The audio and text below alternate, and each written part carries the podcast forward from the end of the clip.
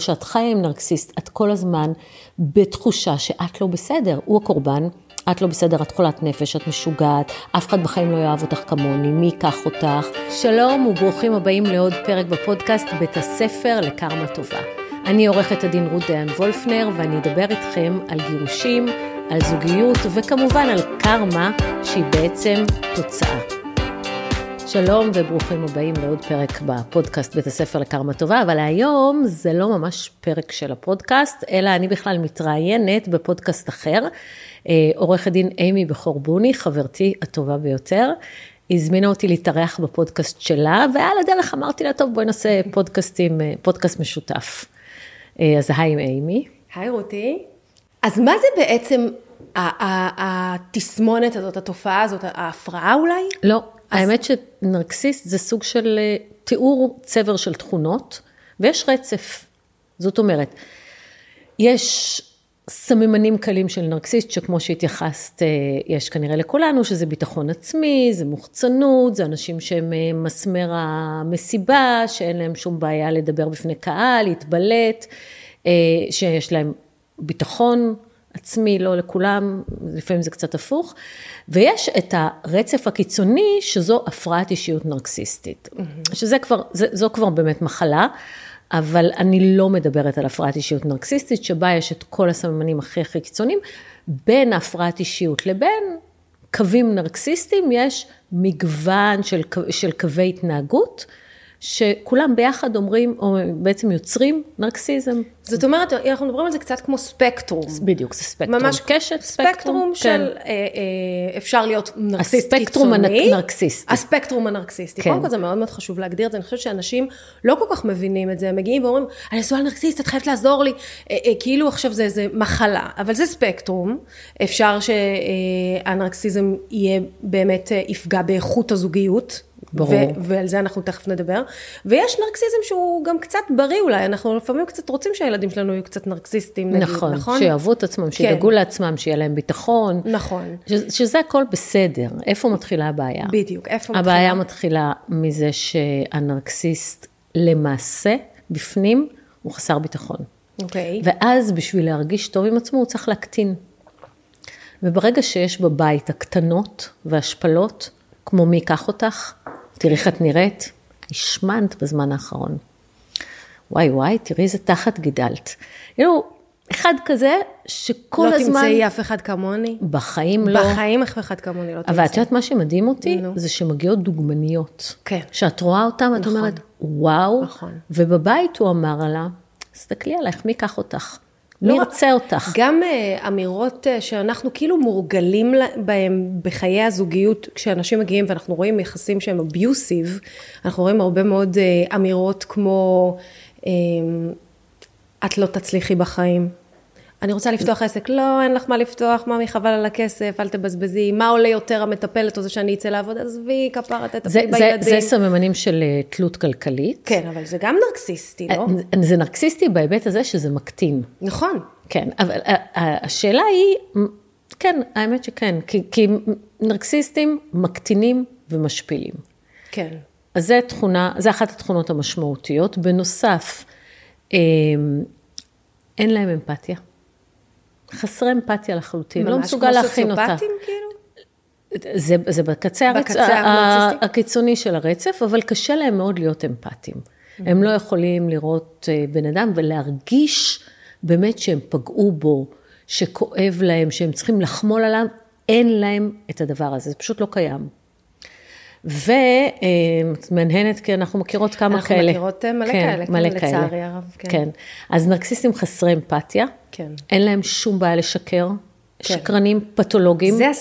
זה השיא, אני חושבת שרואים את זה הכי בתהליכי גירושים, כשאת מתגרשת באמת מנרקסיסט, ואז מתחילים שקרים, שזה ברמה שאני רואה אותם משתגעות. אבל איך הוא אומר את זה?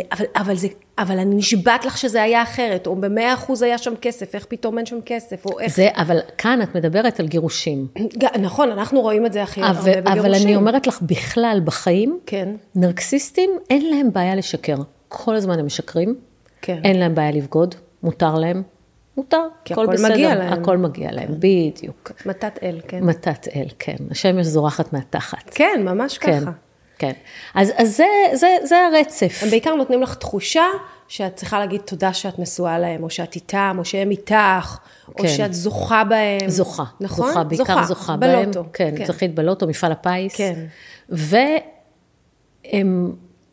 יש כל מיני התנהגויות שהן התנהגויות מתעללות. למשל, יש סוג של נרקסיסטים שזה נקרא הנרקסיסט הסמוי, הם פסיב אגרסיב. כן, זהו, אני רציתי לדבר איתך, אבל שנייה רגע לפני שאנחנו עוברים לסוגי נרקסיסטים, כי יש לא מעט. זה בעצם... לא, יש עוד כמה. יש עוד כמה תכונות, למשל... זהו, אז בואי נדבר רגע על התכונות. למשל, הם תמיד לא אשמים.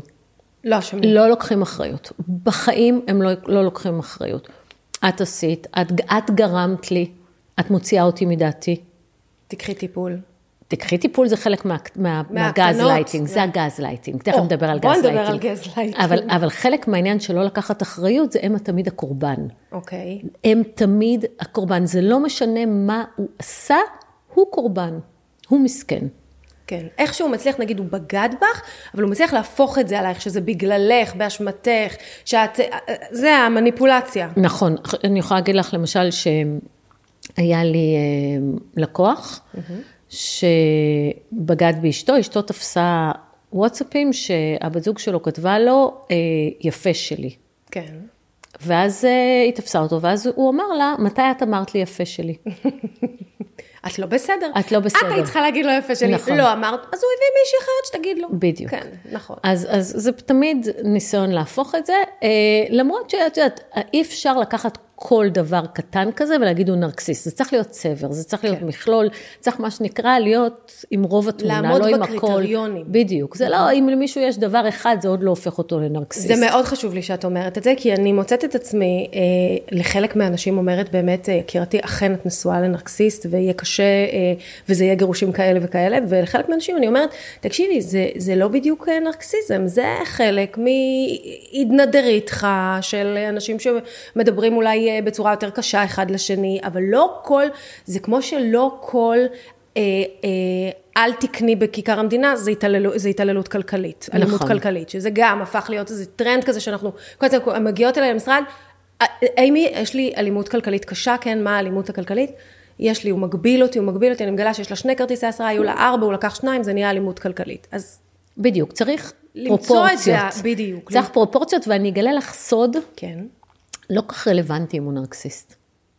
למה זה לא רלוונטי? רגע, אל תגלי את הפאנץ' רגע, בסדר. בואו נדבר על גז לייטינג. א', זאת הייתה מילת השנה.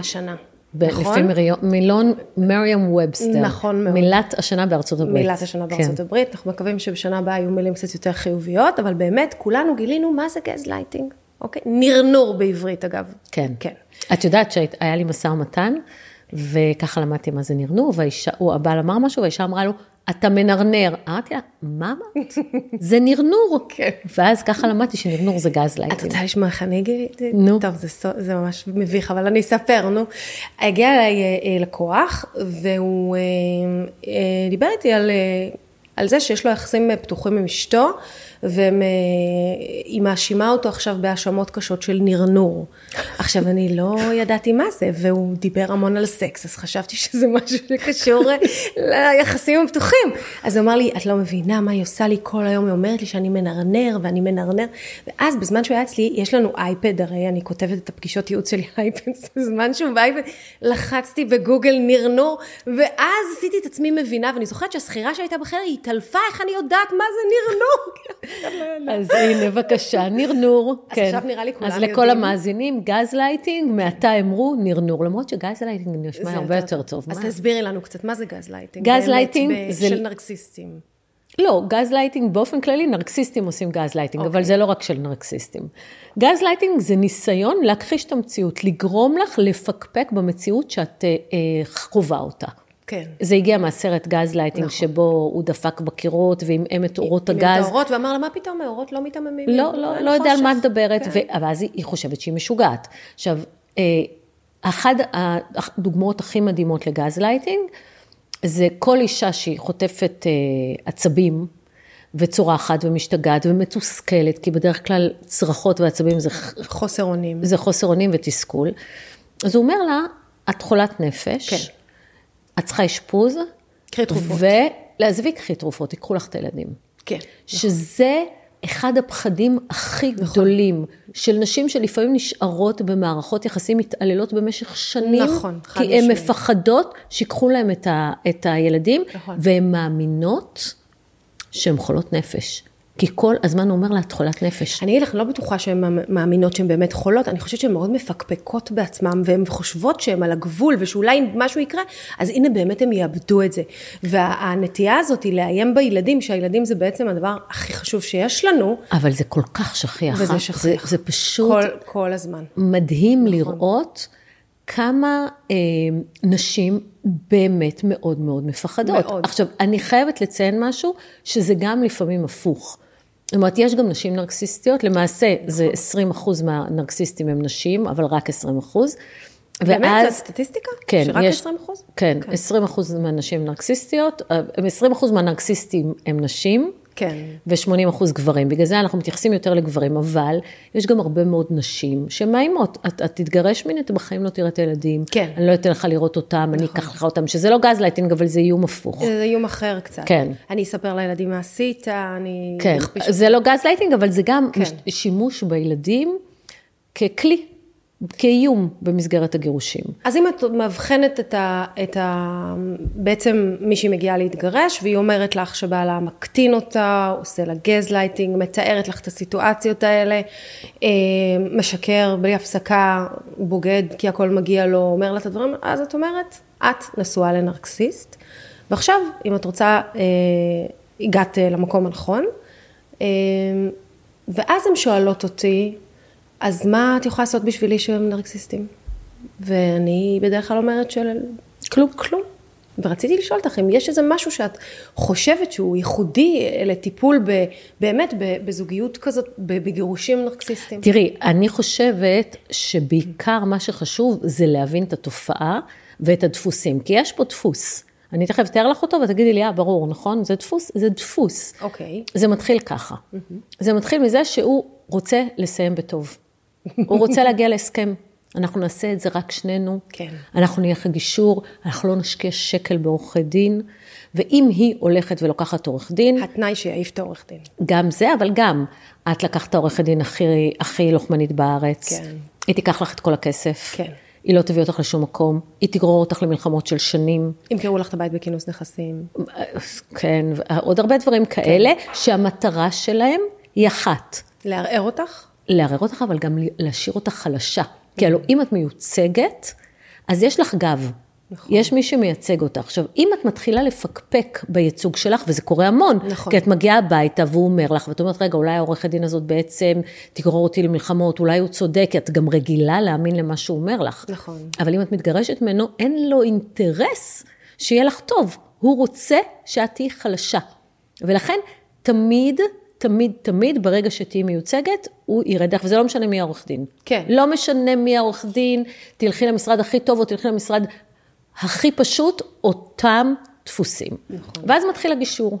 כן. הולכים קודם לגישור, הרבה פעמים באים אלינו אחרי הגישור, או במהלך הגישור, הם הולכים לגישור, ואחרי 2-3 פגישות... זה מתפוצץ. לא, זה מתחיל המגשר נגדי. המגשר בעדך, כן. המגשרת בעדך, כן. אני רוצה להחליף מגשר. וככה אנשים מוצאים את עצמם, 3 שנים בגישורים. נכון. עוברים שנים בגירושים, נכון. בגישורים, או עוברים ממגשר למגשר. נכון. המגשר הזה התפוצץ, המגשר הזה נגדו, המגשר הזה אמר שהוא לא יכול לעזור להם, אז זה לא המגשר, לא הם דפוקים, המגשר דפוק, עוברים לעוד מגשר, וכל הזמן יש תקווה שעוד שנייה זה ייגמר. כן, נכון. זה אחד הסממנים, ויש עוד סממן, אי אפשר לצאת מהם. זאת אומרת, הוא נגיד יבוא, הם כבר בגישור, הם כבר, אוקיי, כבר יש מסכימים על המגשר, או שמנהלים משא ומתן בין שני עורכי דין, וזה מתחיל, אני רוצה את זה ואת זה ואת זה, ולכל סעיף יש 4 תתי סעיפים. ואז את כאילו אומרת, טוב, אני אחזור, אני אראה, ואת מסכימה לזה. ואז נהיים עוד סעיפים. ואז לא, זה כבר לא רלוונטי, או עכשיו אני רוצה גם את זה כן, וגם כן. את זה וגם את זה. נהיים עוד סעיפים. כן, ככה אי אפשר לצאת מהם. ואני תמיד אומרת, צריך לשים קווים אדומים, מה מקבלים, מה לא מקבלים, לא מקבלים להפסיק לבזבז זמן על גישורים. נכון. כי הרבה פעמים אין לו שום כוונה להגיע להסכם, שום כוונה, אבל הוא מושך אותך עכשיו שנתיים, איזה כיף. אני חושבת שהם לא תמיד באמת מבינים שאין להם כוונה להגיע להסכם, בגלל שהם כל כך חושבים שהם הכי צודקים, ושהמציאות צריכה להסתדר לפי מה שהם רוצים, ואז כשמגיעים לגישור והמציאות לא מסתדרת, אז בעצמם אולי הם חושבים שהם היו רוצים לגמור את זה, אבל רגע, המציאות עוד לא מסודרת כמו שאני רוצה, בוא נחליף מגשר, בוא ניתן עוד סעיף, בוא נראה, ובעצם אין שום סיכוי לגישור הזה. ובאמת גישור זה אחד הדברים שבעיניי בכלל יש לי אג'נדה שלמה על גישור, אני לא כזאת חושבת שגישורים עובדים בתחילת הדרך, אני חושבת שאנשים צריכים לעבור איזשהו תהליך רגשי, והם הרבה יותר מצליחים בשלב יותר מתקדם של התיק, מאשר בשלב הראשוני של ההלם. אבל במיוחד עם נרקסיסטים. אז אולי לפי מה שאת אומרת, באמת במיוחד עם נרקסיסטים, חייבים לעבור איזה דרך. חייבים לעבור איזה דרך, נכון. לפעמים אפילו מסע ומתן של שנה וחצי, כן. ואז עוברים למגשר אחר, ואז זה כן מצליח. נכון. אבל לפעמים זה מתפוצץ כי עדיין. כי יש את הדרך שצריך. אבל אז, מה הקטע? שהם כבר מושקעים. יש עלות שקועה כן. של זמן ושל כסף, שבכלל עוד לא התחלנו הליך. נכון. ואז בגלל העלות השקועה הזאת, עושים ויתורים. כאילו, טוב, נו, עכשיו אני אריב, לפעמים אנחנו אומרים, טוב, אל תריבו על 40,000 שקל, כי יעלה לכם יותר. עוד 50, עוד 40, וזה מצטרף לזה, ומצטרף לזה, ומצטרף לזה. ובסופו של דבר, את מבינה שבשביל להגיע להסכם עם נרקסיסט, את צריכה לוותר המון. ואז מגיעה השאלה, מה הקווים האדומים? ואני תמיד אוהבת להגדיר קווים אדומים מראש, ולהחליט, אם הקווים האלה עוברים אותם, חבל על הזמן, נגמר המשא ומתן, עוברים להליך משפטי. יכול להיות שנגיע להסכם בהמשך. נכון, זה בדיוק מה שאני אומרת. אבל צריך לעבור דרך איתם. עכשיו, עוד מאפיין של נרקסיסטים בגירושים, כן. הם לא נותנים מסמכים. נכון, וואו, זה בלתי, זה לא יאומן, זה באמת לא יאומן. לא יאומן. תקשיבי, אני היום הייתי בבוקר בבית משפט, בדיון צרחות, שני אנשים עמידים מאוד, בעלי נכסים, ילדים בגירים, אין מזונות, לא גרים ביחד, ואנחנו הגענו לדיון, הוא הגיע עם 5 עורכי דין, כי הוא לא מוכן לתת מסמכים, אני לא ראיתי דבר כזה, הוא פשוט מסרב, זהו, אין. עכשיו, בית משפט אמר לו היום, מינו רואה חשבון והכל, אבל היא הייתה צריכה לעבור איתו, 1.5 שנה גישור, שבה בדיוק מה שתיארת עכשיו קרה. זה, האקטואר לא היה מספיק טוב, הוא לא נתן את זה, הוא לא זה, והוא לא נתן את המסמכים. והגענו לרגע הזה, ובסוף בית משפט, אני לא יכולה להבין את הדבר הזה, הרי הם יודעים שבית משפט יכפה עליהם לתת מסמכים. מה זה הסירוב מסמכים הזה? תראי, מצד אחד בית משפט נותן צווים לגילוי מסמכים, מצד שני, את צריכה להוציא את הנשמה, נכון. בשביל לראות את המסמכים, ואולי משהו תפספסי, ואולי לא תקבלי, ואולי בינתיים הוא כבר יספיק לקבור חלק מהכסף בכל מיני חשבונות אלומים, ואת לא תעלי על זה. וזה מאוד קשה, אבל כמו שהוא מוציא לך את הנשמה בניסויים, כן. יוציא את הנשמה בגירושים, ומסמכים זה פשוט מדהים, נכון. ויש גם המון עורכי דין שמשתפים איזה פעולה. נכון, אני מסכימה. גם במסע ומתן, אנחנו במסע ומתן, תראה לי מאזנים. נכון. לא. כן. לא, אז אני אחת בית משפט, כי אני לא אגיע להסכם בלי לראות המאזן של החברה. בדיוק, זה בדיוק מה שאני תמיד אומרת. מה, נקשור את העיניים ונלך להסכם? אם הלקוחה מוכנה לקשור את העיניים, אז בבקשה, אבל אני כעורך הדין לעולם לא יכולה להמליץ ללקוחה שלי לקשור את העיניים וללכת... ולחתום על דברים שלא ראית מסמכים. לא ראיתי, אני לא יודעת, אולי מפסידה מיליונים, אולי מרוויחה בזה שהיא לא תשלם את החובות, אני לא יודעת, אבל בלי שראיתי, אני לא יכולה לתת המלצה. ואז באמת, הנרקסיסטיות הזאת, זה באמת נרקסיזם, הם גומרים, הם גם בדרך כלל גרים באותו בית, וזה קושי אדיר, היא חוזרת הביתה, ואז מתחילה מקדיחה, את לא מבינה, אני מציל אותך מהחובות, למה את צריכה להראות את המסמכים? זה הגז לייטינג, זה גז לייטינג, זה עיוות של המציאות. כן. כי אם היו באמת חובות, הוא לא היה רוצה להציל אותך, הוא היה דורש לחסות אותם מהרכוש המשותף. נכון. אבל פתאום הוא לוקח את החובות עליו. נכון. זה הגז לייטינג. אז מה, אז אולי המסקנה שלנו היא, זו מסקנה קשה, שאולי אנשים שאנחנו מזהות שמגיעים עם באמת זוגיות נרקסיסטית קשה, אין טעם לגרור אותם בכלל במשא ומתן. אני לא מסכימה עם זה. אוקיי. כי אני שמתי לב, שהרבה פעמים תיארו לי נרקסיזם קשה, כן. וכן הצלחנו להגיע להסכם. ואפילו באופן מפתיע סופר הוגן. אז אני, למרות שאת, גם אם את חיה עם מישהו שאת משוכנעת שהוא נרקסיסט, והיו לו המון דברים כאלה, זה לא חד משמעית שאי אפשר יהיה להגיע להסכם. אני אומרת לך, סיימתי עכשיו תיק, לא העליתי על דעתי שהתיק הזה יגיע להסכם, רק מהתיאור שלו. כסף ונרקסיסט ושתלטן והתקפי זעם וקלאסי, והוא היה 100%. אז באמת. שאמרת קלאסי עכשיו, אז יש נרקסיסט קלאסי כזה, כמו שדיברנו עליו, אבל יש עוד סוגי נרקסיסטים. אני זוכרת שראיתי שכתבת על הנרקסיסט הסמוי. מה זה אומר? כן. נרקסיסט סמוי הוא נרקסיסט שאת לא קולטת עליו שהוא נרקסיסט על ההתחלה. זאת אומרת, הוא לא שואו-אוף, הוא לא מוחצן, הוא לא כזה מלא ביטחון עצמי, או משחק אותה מלא ביטחון עצמי, הוא יותר נחבא לכלים, שקט, אין לו הרבה חברים. ואז את תועה לפרש אותו כאיש טוב כזה. שקט, אז מה הופך אותו לנרקסיסט? הוא כל הזמן קורבן. הוא אותו דבר במהות כמו הנרקסיסט הקלאסי, אבל הוא סמוי. הוא כל הזמן קורבן. כולם אשמים, הוא לא לוקח אחריות על שום דבר. הוא בסופו של דבר יקטין אותך. התופעות הן אותן תופעות, ההתנהלות החיצונית היא שונה. אבל עוד פעם, תכלס בגירושים, כן. זה לא באמת משנה. נכון. זה לא באמת משנה. ולפעמים את אומרת, עכשיו, הדבר שהכי מטריף נרקסיסטים, זה אם אומרים עליהם, אם אומרים להם שהוא נרקסיסט. ואם את אומרת את זה בבית משפט, מה קורה? טירוף. טירוף. מה זה? בואי תגידי לי איך התגובה. את לא תגידי לי, היא לא פסיכיאטרית, היא לא פסיכולוגית, מי בכלל שתגיד לי את זה? מי בכלל, זה הכל. אבל דווקא, נוטה לעשות את זה. אני חייבת להגיד שאני נהנית להוציא אותה מדעתם. אני היום אמרתי לו, אתה נרקסיסט, כן? והוא נכנס לטירוף. טירוף, שאומרים לנרקסיסט, נרקסיסט, אסור להגיד לנרקסיסט, נרקסיסט. תכלס אסור.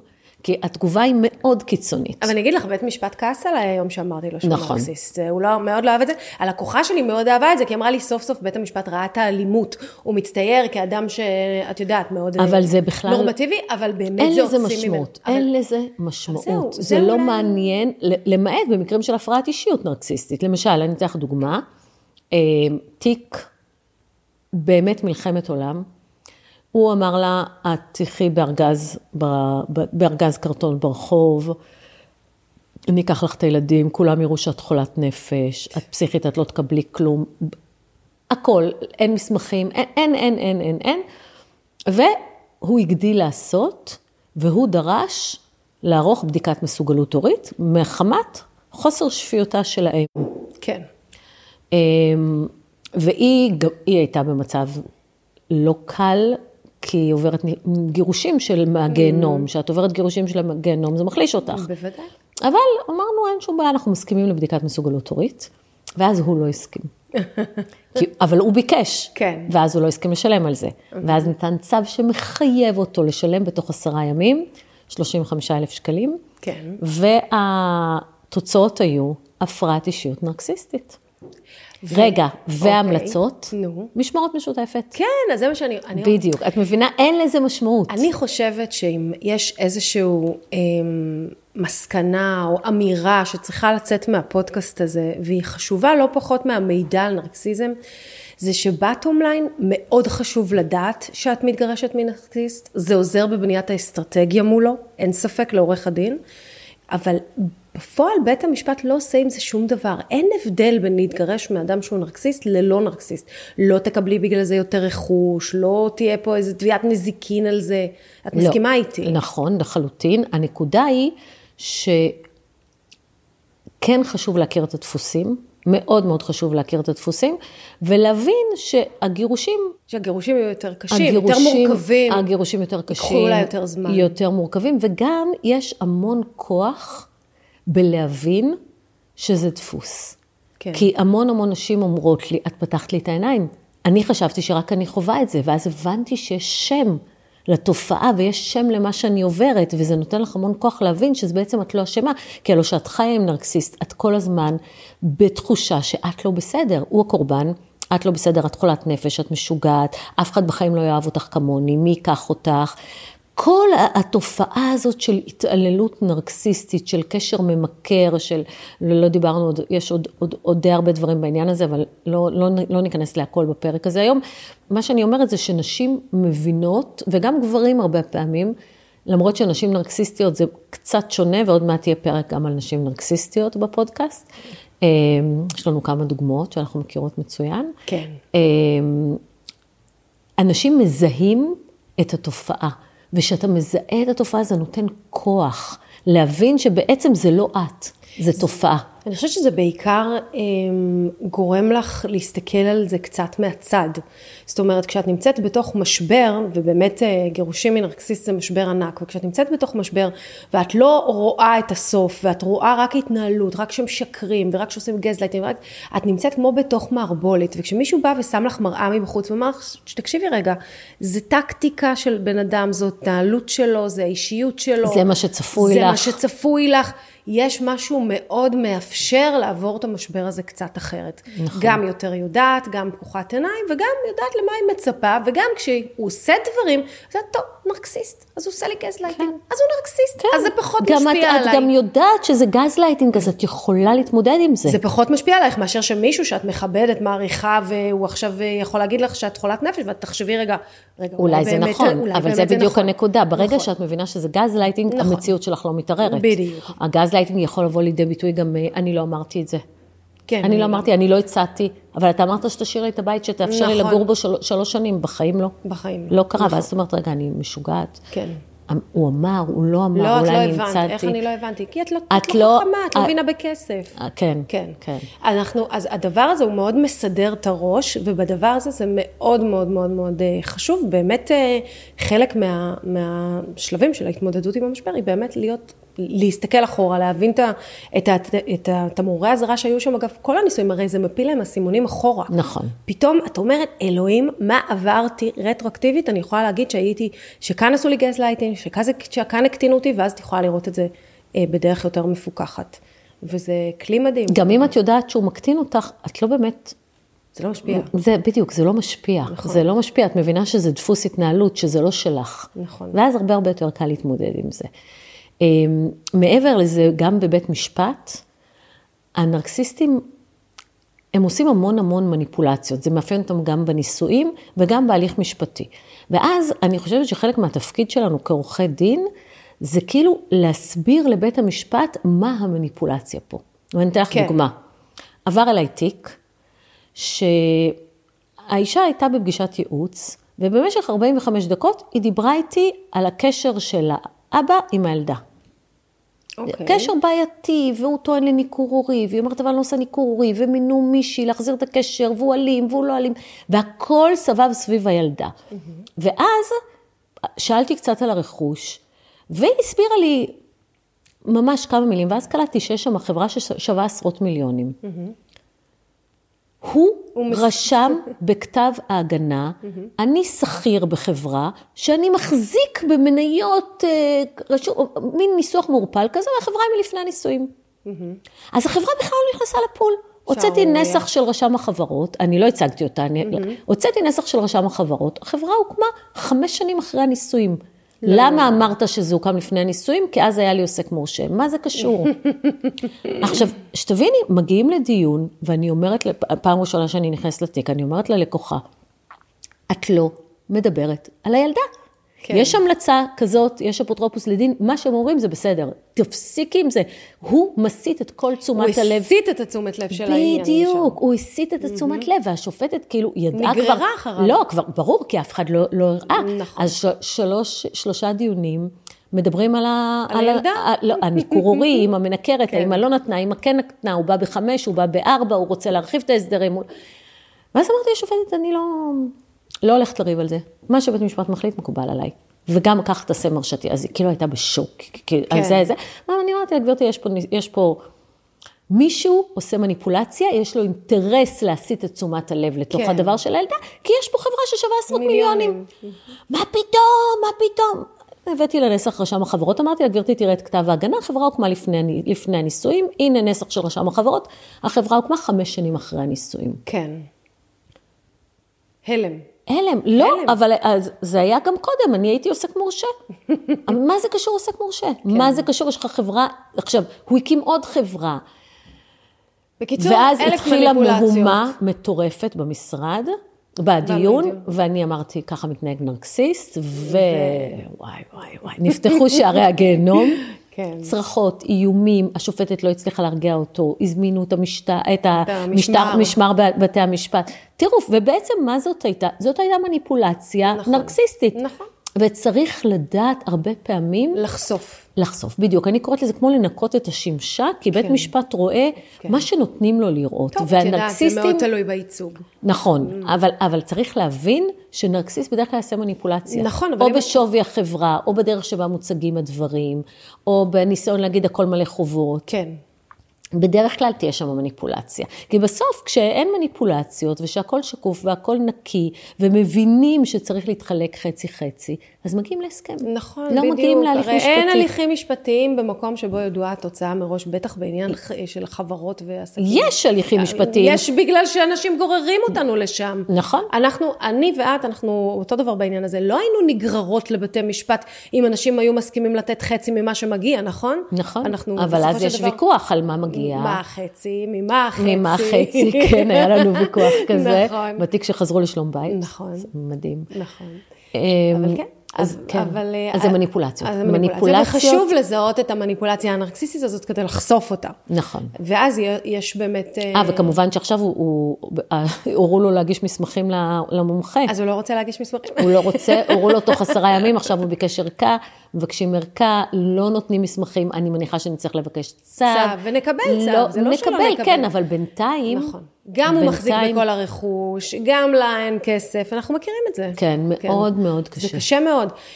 זה אולי באמת דבר שצריך להודות, זה מאוד קשה להתגרש מנרקסיסט. נכון, אבל יותר קשה לחיות איתו.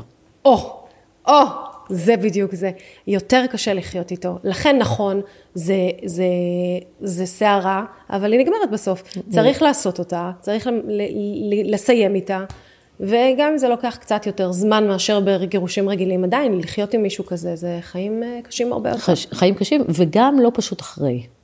מה זאת אומרת? בגלל הילדים? כן. טוב, ברור. זה סגת... המניפולציות לא נגמרות. אני תמיד מתקשרות עליי, ואז אני אומרת, את זוכרת שהתגרש ממנו? את זוכרת למה? אם הוא היה כזה טוב, את היית נשארת, נכון? ברור שזה הבן אדם. אנחנו לא מתעסקים עכשיו עם מישהו אחר. זה לכל החיים. לכל החיים. כל החיים סובלים מזה. כל החיים, התיק נפתח עוד פעם, פתאום הוא רוצה להפחית מזונות, פתאום הוא רוצה עוד תביעות, עוד כזה. זה פשוט לא נגמר.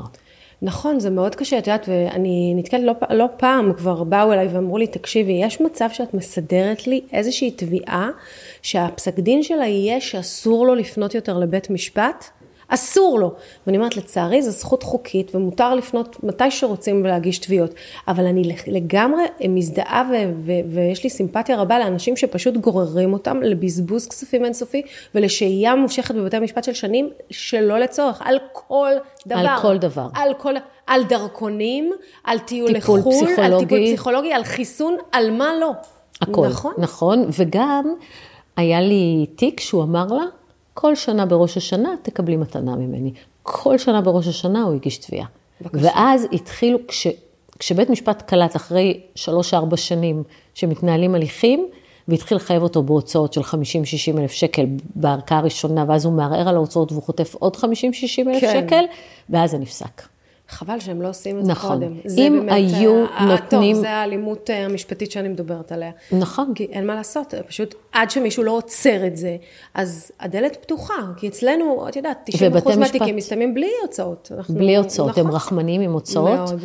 והנקודה היא שדווקא ההוצאות יכולות לעשות כל כך הרבה סדר, אבל טוב, זה תלוי מי, תלוי מה. נכון, למרות שיש תקנות חדשות שמחייבות הוצאות, ועדיין אני לא ראיתי שינוי דרמטי בעניין הזה. טוב, רותי, אז קודם כל תודה רבה, זה מידע מדהים וחשוב, ובאמת אני חושבת שאין מי שלא מזדהה, לפחות עם חלקים בספקטרום הנרקסיסטי הזה, ורואה את הדברים האלה, וממש תודה שבאת להתראיין בפודקאסט שלי. תודה שעשינו פרק משותף. היה כיף, כמו תמיד. תודה שהזנתם לעוד פרק בפודקאסט בית הספר לקרמה טובה. אם הפקתם ערך מהפרק הזה, תעבירו את זה למישהו שאולי זקוק, אתם יודעים, ככה אנחנו מרבים קרמה טובה בעולם. וחוץ מזה אתם מוזמנים להירשם כמנויים באפליקציית הפודקאסטים שהזנתם בה, ככה תקבלו התראה בכל פעם שעולה פרק חדש. תודה.